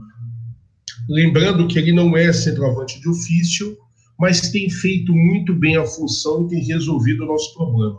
Quando o Luiz Adriano joga, a gente tem uma segurança muito melhor no ataque. Até porque ele é aquele cara que faz o centroavante, ele volta, faz o pivô, retém a bola, aquele cara que vem buscar, ele ajuda na marcação. A questão é que a gente já falou, nós conversamos um pouco disso uma vez num dos 3 jogos, e o Gerson Guarino, o grande Gé, um abraço para ele que deve estar nos assistindo, o Gé comentou isso também. Vamos lembrar que o Luiz Adriano veio de uma praça, onde se aplica futebol, né, lá da Ucrânia, que a parada é um pouquinho diferente, até questão de condicionamento. As intempéries lá fazem com que a parada do futebol seja maior do que a nossa, para no momento que a gente está no auge aqui, vamos dizer assim, dos campeonatos, e tudo isso tem um preço.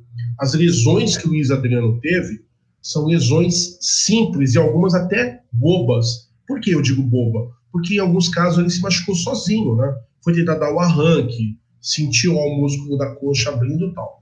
Eu não vi nesse último jogo o Luiz Adriano com aquele arranque. Eu vi o Luiz Adriano com aquela explosão de jogada e tal. Então eu fico me perguntando o seguinte: ele está se poupando? Ele está com receio? Ou faz parte do processo normal de um cara que veio aí com um tratamento relativamente longo? Fico com um pouco de receio sobre isso. Agora, a qualidade do Luiz Adriano, a gente não questiona. Porque se você pega o Rafael Veiga e o Zé Rafael inspirados aí, descansados, o próprio Abel Ferreira falou, né, que o Zé Rafael foi submetido até um tratamento cruel, né?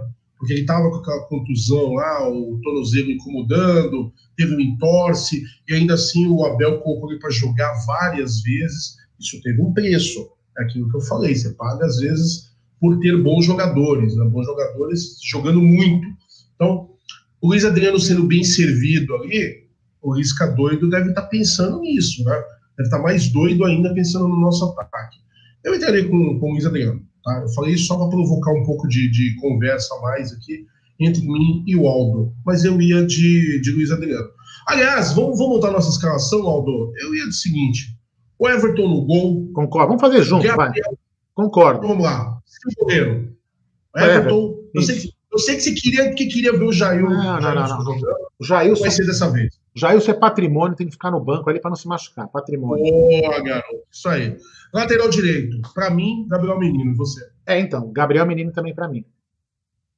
Lateral esquerdo. Vai de Scarpa ou vai de Vinha? Não, eu vou de Vinha. Eu vou de Vinha também. Boa. Quantos zagueiros? Dois? Dois Gustavo zagueiros. Gomes e mais... Gustavo Gomes. Você vai de quem? Eu ia de Kuscevic. Cara, eu ainda ia... Porque alguma coisa está dizendo que o Abel está poupando para um momento assim. Então, mas... Ou se o Kuscevic não for entrar de titular logo, talvez seja prematuro, ele vai entrar com o Luan, que faz uma dupla muito boa com o Gustavo Gomes, mas já com a possibilidade do Kuscevic entrar, porque o Kuscevic ataca também. É muito bom no cabeceio. Mas eu entraria com o Luan, porque eu vou te falar por quê. A não ser que o Kuscevic tenha seja uma carta na manga aí do Abel, porque aquele que até já comentou, né? Ele jogou um jogo só, né? E depois não jogou mais, né? Então, em tese, ele estaria sem ritmo de jogo. A não ser que ele seja um cara realmente acima da média, e o cara fala, coloca aí que o cara vai render. Mas eu entraria com o Luan. O Luan não é confiável. Mas o Luan, ao lado do Gomes... Foi uma das melhores zagas, né? Para uma medida de segurança, Luan. Mas eu sei, cara, eu tô com a impressão de que vem surpresa aí. Sua dupla de volantes, quem seria? Então, aí que mora um negócio. Eu acho que o Zé Rafael não deve jogar mesmo, né? Então, também tô achando. Eu vou colocar já o Zé Rafael como desfalque. Então eu iria de Danilo e Patrick de Paula. Perfeito, é o que eu faria também, sem discussão. Se o Zé Rafael jogasse, eu tiraria o Patrick de Paula, mais porque achar que ele não presta, não, isso, mas porque ele veio aí, se recuperou, então, para um moleque não se machucar, deixar o moleque ali pro segundo tempo. Fôlego, né? Isso, para segurar o fôlego pro segundo tempo. Eu falei isso também. Se o Zé Rafael puder jogar, eu deixo o Patrick de Paula para um segundo tempo. É o que eu faria. Lembrando que o Patrick de Paula faz as duas funções, né? Ele tanto é primeiro quanto segundo volante, e ele faz, às vezes, de um meia também, se precisar, né? Um meia atacante. Eu penso igual você. Zé Rafael é o nome, mas eu também acho que ele não vai jogar. Então, exatamente. Aqui, Paulo e Danilo. Aliás, o Danilo, ótimo Danilo, marcador, assim, implacável, o moleque tem uma bela saída de bola também, sabe fazer aquela transição e defesa-ataque muito bem, eu acho que é o nome. Veiga, Armando? Você vai querer dizer para mim que você está afim de ver o Lucas Lima jogando? Veiga, sem dúvida, Veiga. Três atacantes? Sim, eu colocaria, não sei se vai bater com você, não, mas três atacantes, não sei se você pode falar que é atacante, né? Mas enfim, eu colocaria Scarpa, Luiz Adriano e Rony. Eu colocaria o Scarpa aberto ali como ponta, mas dando aquela mobilidade, porque ele pela lateral, né? A gente sabe a capacidade que ele tem ali pela esquerda. O Rony aberto, né? Se quiser até inverter um pouquinho ali com o Luiz Adriano pelo meio, para fazer às vezes centroavante, o Rony faz isso bem, né? Mostrou isso já. E o Luiz Adriano só esperando ali na área, ali a bola de chegar e mandar para dentro. Esse é meu Palmeiras. Eu só queria fazer um comentário aqui, veja bem, hein? Só queria fazer. o pessoal falando aqui, eu não vou falar nome, né? O pessoal aqui falando sobre o Luan, que o Luan entrega. Galera, tudo bem, eu respeito de vocês, mas quem foi a melhor zaga do Brasil, a melhor zaga do último, a melhor dupla de zaga aí dos últimos tempos? Foi Gustavo Gomes e Luan. Ah, por causa do Gustavo Gomes, beleza. Mas os dois se completaram. O Luan falha. O Luan falha. Eu concordo com esse argumento de que é por causa do Gustavo Gomes, mas observa, se você põe qualquer outro com o Gustavo Gomes, qualquer outro joga bem. E não dá a eficiência que dá quando você põe Gustavo Gomes e Luan, até porque o Luan tem alguma coisa de diferenciado, né?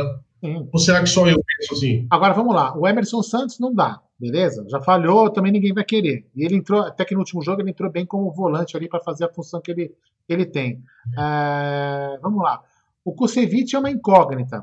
O Imperiur, sei lá. Jogou bem, mas o quanto bem ele jogou para a gente ter confiança na total de quantos jogos ele jogou. Então, assim. Não encheu os olhos. Eu estatisticamente falando dos jogos que quem jogou mais e quem jogou melhor, eu colocaria o Luan. Posso estar errado? Com certeza que eu posso estar errado, não sou dono da verdade. Agora, quem vai saber, quem vai colocar mesmo, de repente ele vai surpreender todo mundo, vai colocar o Kuscevic. Aqui nós só estamos chutando uma escalação, né? A gente não sabe, a gente não lê a provável escalação em nenhum site, é o que o técnico Aldo Ferreira, Jaguli Ferreira faria. Vamos ver amanhã o que ele vai colocar. Tem aqui, ó. Tem um menino da base que é zagueiro, entrou bem, é o Renan. O Renan entrou muito bem, jogou muito bem ao lado do Gustavo Gomes também. Aliás, se o Luan não pudesse jogar e o Kuscevic continuasse sendo a incógnita, eu ia com o Renan e não ia com o Emerson Santos. Detalhe, pessoal, eu não tô queimando o Emerson Santos pelo jogo passado, não, tá? É porque eu acho que o Renan tem mais recursos mesmo, é mais confiável. Tá. Deixa eu só aproveitar aqui, Aldo, a gente sempre tem aquele carinho com o pessoal que nos acompanha, e eu não gosto de deixar assuntos inacabados, né? O Ronaldo de Freitas está voltando a falar conosco, ele está se dirigindo diretamente a mim, falando o seguinte: Jagoli, o doutor tem razão, está se referindo ao nosso querido doutor Edson Marques, mais uma vez, abraço pro Doc. Tem razão sobre fratura muscular, mas com medicina esportiva de alta performance, isso se altera um pouco, pois tem tratamentos diferenciados para atletas. Concordo, Ronaldo, você está corretíssimo. Só que da mesma forma que tem tratamentos diferenciados, a gente tem que respeitar um pouco o biótipo, né? O biotipo, como eu falo, de cada jogador. Cada um responde de uma forma. Então, por exemplo, tem tratamentos que, de repente, eu e você podemos ter a mesma lesão, mas vai lá, o doutor Edson avalia e não dá o mesmo tratamento para nós dois, a mesma carga de tratamento de exercício, porque eu, por exemplo, né, eu acima do peso, acredito eu que eu devo ser um pouquinho mais corpulento que você e tal. Então, tudo isso tem que ser respeitado também. Mas sobre o que você está falando desse cuidado, né, da medicina de alta performance e tratamento diferenciado para cada jogador, está corretíssimo. Não vamos discutir isso de forma alguma. Está muito bem informado, é isso mesmo. Alderá, o que mais? Que só, né, Jaguli? Só mais alguma coisa? Acho que então, não, né? Vamos só falar de três assuntos aqui, que são assuntos pequenos, tá? São três jogadores, na verdade, só para a gente fechar os nossos assuntos, respeito a você, colega, que está sentando o dedo aí, 810 pessoas vendo, 866 likes, dá para chegar nos 900 aí? Dá para chegar nos 1000, pessoal? Dá para chegar nos 1000, vamos lá. Dá para chegar nos 1000, se vocês forem um pouquinho bacanas comigo e com o Aldo, já pulou para 877, eu amo vocês, vocês são demais. Primeiro, só para fechar a questão Borja, né? A gente falou um pouquinho do Borja, eu tenho uma opinião, o Aldo, opinião parecida em certo ponto, ele diverge um pouquinho, a gente já conversou sobre isso. Borja, eu acho que ele vai ficar no Palmeiras, se bem que nas últimas horas aí, parece que alguns acertos com o Júnior Barranquilla estão sendo feitos e o Borja pode ficar lá. Qual é a posição oficial do Palmeiras? Não tomar o passa-moleque, porque tudo que foi acordado no primeiro contrato, o Barranquilla quis correr. Porque a pandemia, porque a gente ficou sem dinheiro, porque isso. Tanto que eles começaram a segurar o Borja não fazia a quantidade de jogos que era previsto no contrato, e eles terem que comprar o jogador. Ou seja, quiseram dar uma desperto. Aí o Palmeiras foi mais esperto e levou. Então é assim, então, passa o jogador para cá. Lembrando que o Borja é o artilheiro deles no momento, né? do Campeonato Colombiano, perdeu a Supercopa, a Copa da Colômbia, mas foi por pouco também, enfim. E os caras querem contar com o Borja, mas de graça. Aí não, o Palmeiras falou, então vamos fazer o seguinte, vamos redigir um novo contrato, só que o Palmeiras quer colocar as seguintes cláusulas. A mais importante delas é, se o Palmeiras entender que é necessário, pode pedir, pode reivindicar a volta do Borja a qualquer momento. O Júnior Barranquilla, pelo que eu sei, no primeiro momento fez um beicinho, né? Não, isso não é legal, mas estão entendendo que é isso. Ou é isso ou paga a grana pro Palmeiras. Acabou. O que o Palmeiras não quer é deixar o jogador sair de graça. O jogador que o Palmeiras investiu muito, lembrando que foram 36 milhões de reais. O Palmeiras não quer simplesmente investir dinheiro escorrendo pelo ralo. Óbvio, né? O que o Palmeiras pediu, Jaguli, não é nada de excepcional. Vários outros jogadores, inclusive um jogador que recém veio ao Palmeiras, não deu certo, voltou para a China, foi o Goulart. O Goulart veio para o Palmeiras, ele estendeu o contrato dele com o time da China para poder vir emprestar ao Palmeiras. Exatamente. Então, assim, o que o Palmeiras quer? Continuar a emprestar ao Júnior Barranquilla, para que desonere a folha do Palmeiras, só que o Palmeiras quer que aumente o contrato dele, né, para o Palmeiras poder ter mais timing de vender. Porque senão é muito fácil, né? O Júnior Barranquilla vai ficando pelo emprestado, ninguém compra, ninguém vende, e aí vai, entendeu? Então acho que isso aí é importante para o Palmeiras, e espero que o Borja continue jogando bem, e venha algum trouxa que nem o Palmeiras foi e compre o cara. Exato. Bom, acho que está bem resumido. Sobre dois outros jogadores que, a gente não para de falar do cara, por mais que a gente tente, é Hulk. Muita gente pergunta, o Hulk vem, o Hulk não vem, o Hulk vai...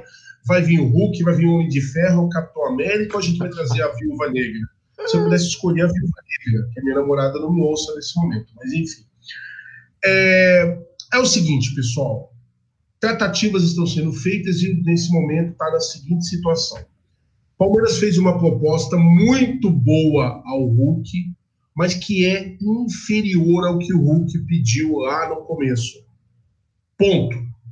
Tá na mão do Hulk agora. Se ele aceitar, parece um comentário de ontem para hoje, que o Hulk fez uma contraproposta, mas que é muito ali, ó, que o Palmeiras oferece nesse momento. Aí, se for isso, fica muito fácil, muito tranquilo de ter um acerto. Eu, particularmente, gostaria que o acerto fosse feito. O Hulk é um jogador que tem valor de mercado, não é o melhor centroavante do mundo, lembrando até que não é centroavante, mas eu acho que nessa feitura, nessa confecção de time que nós temos hoje, ele cansaria de fazer gol. Mas não tem martelo batido ainda.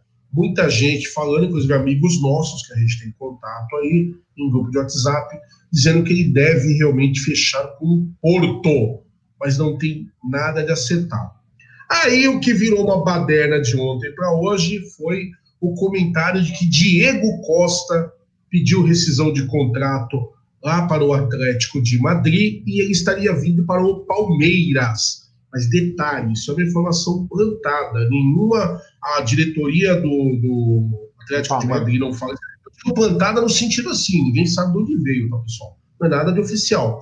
Aí a gente começa a fuçar, fuça daqui, fuça dali, vai falar com os colegas que são bons de info, tipo Léo Barbieri, por exemplo, que nessa hora me salva sempre. E o que nós descobrimos foi, o Atlético de Madrid soltou uma nota dizendo que há um problema médico, físico, com o Diego Costa. Ele podia ter aí um princípio de trombose, né? E por isso, se isso for confirmado, se for isso mesmo, falamos até com o nosso amigo Érico, que é outro médico do grupo que nós estamos aí, sempre muito prestimosioso aí quando vai falar conosco, um cara muito bacana também, um abração pro Érico. E o Érico estava explicando aí os detalhes dessa situação e física dele. Se for realmente a trombose, dependendo de como está o pé de tratamento, é uma péssima ideia o Palmeiras trazê-lo. O Palmeiras não se manifestou de forma oficial, ninguém sabe disso. Muita gente falando até que o Diego Costa teria dito que é palmeirense. Eu não vi nada disso, tá? Confesso. O que eu penso sobre isso? Se eu pegar os dois jogadores no auge, o que os dois oferecem, eu ficaria com o Diego Costa. É centroavante de ofício, é goleador, mas é péssimo de grupo, tá? Pessoal do Atlético de Madrid que o diga. Pessoal do Chelsea que o diga, tá? Enfim. mas não se tem nada definido ainda. Não sei se eu estou ajudando, se eu estou deixando mais pulga na orelha aí de vocês que estão perguntando, beleza? Mas é isso, é o que temos para falar sobre jogadores no momento, nenhum martelo batido. Sobre o jogo de amanhã, para a gente findar, eu aposto um 2x0, Aldão já falou que aposta um 3x0, é isso? 3x0. Vai falar quem vai fazer os gols também ou fica na mente de cada um? Ah, sei lá, 3x0. 2x0 para mim. Meu, se o Lucas Lima fizer gol, eu dou pirueta e comemoro do mesmo jeito. Eu acho que o Rony guarda o dele, o Luiz Adriano também guarda o dele, o terceiro eu vou deixar para Deus escolher, né? E quanto aos jogadores que você falou aí, o Jaguli, eu mantenho a minha coerência desde o começo da pandemia. Não é momento para contratação. O Hulk teria que ser, pelo que eu entendo, teria que ser um contrato longo, e o Palmeiras precisa entender se tem dinheiro, se pode assumir dívidas para 2021, lembrando que em 2021 temos dívidas de 2020 para pagar dos salários que foram prorrogados dos jogadores. O Diego Costa, pelo que eu li brevemente, também pipocou uma notícia, sei lá de onde, teria um contrato de tiro curto aí, só para ele jogar só para jogar esse período aí. E eu vou falar uma coisa para você, eu não acredito em nada disso, para mim é foco nos jogadores que temos hoje no elenco, a gente tem que ir para cima com quem a gente tem, e se vier algum cara, tem que ser o cara para a gente enfiar lá na Libertadores e ajudar o time, né? Fora isso, temos que tentar com o que tem aí, esse ponto final, eu penso assim. Eu até acho, Aldo, que é viável, mas eu também acho que a gente não tem que ficar se prendendo, ficar naquela obsessão por esse tipo de coisa, é bobeira. Até porque nós tivemos uma conversa recente aí, e o Gerson Guarino colocou isso em público, para todo mundo que acompanha as nossas lives. Conversas que vêm de dentro do Palmeiras, a gente só não vai falar nomes de quem, até em respeito à galera que está lá dentro, óbvio, mas o Gé já falou que porque a mentalidade de agora é baixar a idade. Medalhão é só se for um negócio de ocasião e o cara for muito bom. A ideia do Palmeiras é apostar em jogadores mais jovens, revelações de outros clubes, né? Jogadores que o Palmeiras possa fazer caixa futuramente, jogadores que tenham mercado, e eu acho que é por aí mesmo. Baixar a idade. Baixar a idade, exato. Um elenco mais competitivo, mais jovem. Essa história de ficar toda hora, porque o cara jogou pra caramba lá 10 anos atrás. Nossa, o medalhão, meu Deus, o cara fez o gol da Copa do Mundo. Trazer pra cá agora num preço alto, eu acho que realmente não vale a pena. Beleza, galera? É isso. Agradeci demais a vocês. O Aldão tem um compromisso, precisamos encerrar, eu também. Mas um prazer imenso fazer o Jagulizando mais uma vez com vocês. Essa energia, essa palestrinidade é o que a gente quer levar para o campo amanhã, tá? Acompanhe lá da Web Rádio Verdão, escolha um canal de vocês, sintoniza, bota no mudo, vão ouvir a Web Rádio Verdão. Ferfux vai fazer a nossa transmissão. Vai ser pé quente, o Palmeiras vai ganhar essa bagaça e vamos para a final da Copa do Brasil para buscar o nosso tetracampeonato num torneio que eu particularmente gosto pra caramba. Adoro ganhar a Copa do Brasil, acho muito legal. Mata-mata, obrigado a todos vocês que participaram, né? Mata-mata, puta, eu curto pra caramba, acho muito legal. Obrigado. Lembrando, semana que vem temos novidades, sim, o pai da notícia. Aumentou o time aí, aumentou o time. Foi difícil regimentar esse homem, mas Paco Belmonte é nosso, galera. Vai participar aqui do Jagulizando conosco. E teremos ainda mais uma, viu? O nosso querido Julinho Ragazzi, que era para participar hoje, teve um compromisso. Um dos historiadores mais fantásticos que eu conheço quando se fala a história de Palmeiras. O cara que eu tenho o prazer de chamar de amigo vai estar aqui com a gente. Vamos falar dos títulos históricos do Verdão. Aldeira, obrigado mais uma vez. Você é um cara fantástico. Tô orando aqui na sua família. Dá tudo certo. Né? E vamos que vamos, porque o senhor não vai fugir por causa da perebinha, não. Não, lógico que não. A gente só fica preocupado com as pessoas que estão ao redor aqui. Mas deixa eu falar. Só para lembrar a programação de amanhã, eu não tenho certeza amanhã se vai começar às 17h30 ou 18 horas o pré-jogo, até porque o Gerson Guarino, além do pré-jogo, ele vai fazer os comentários, se tudo correr bem, né? De hoje para amanhã, o Gerson Guarino vai fazer o pré-jogo lá do estúdio e também os comentários, junto com o André Neri, o Fefux, que vai narrar o jogo, e o Gerson Guarino vai ficar nos comentários. E depois do jogo, aqui no canal Amit também, vamos ter o pós-jogo, diretamente do estúdio da Web Rádio Verdão, com Gerson Guarino, Fefux e também André Neri no pós-jogo do jogo de amanhã, que, se Deus quiser, a gente vai sair com a classificação para a final. Galera, muito obrigado. Desculpa os improvisos, é que a gente está numa época de festas, a gente poderia muito bem abandonar o canal, mas não é a nossa intenção deixar as coisas acontecerem. Dane-se, estão de férias também lá no canal, mas a gente tem um compromisso com vocês que ajudaram a gente a chegar até aqui, com bastante inscritos, bastante likes. Então a gente está aqui por vocês. Então, obrigado a todos vocês mais uma vez. Então, amanhã, peço que vocês aí fiquem ligados na programação. Logo, logo a gente programa aí a live de pré-jogo, acompanhar o pré-jogo no Amit, a transmissão na Web Rádio Verdão e pós-jogo também aqui no Amit, beleza? Então, amanhã, amanhã eu não vou participar, mas estarei aqui nos bastidores junto com vocês. Então, sobe a vinheta. Sim.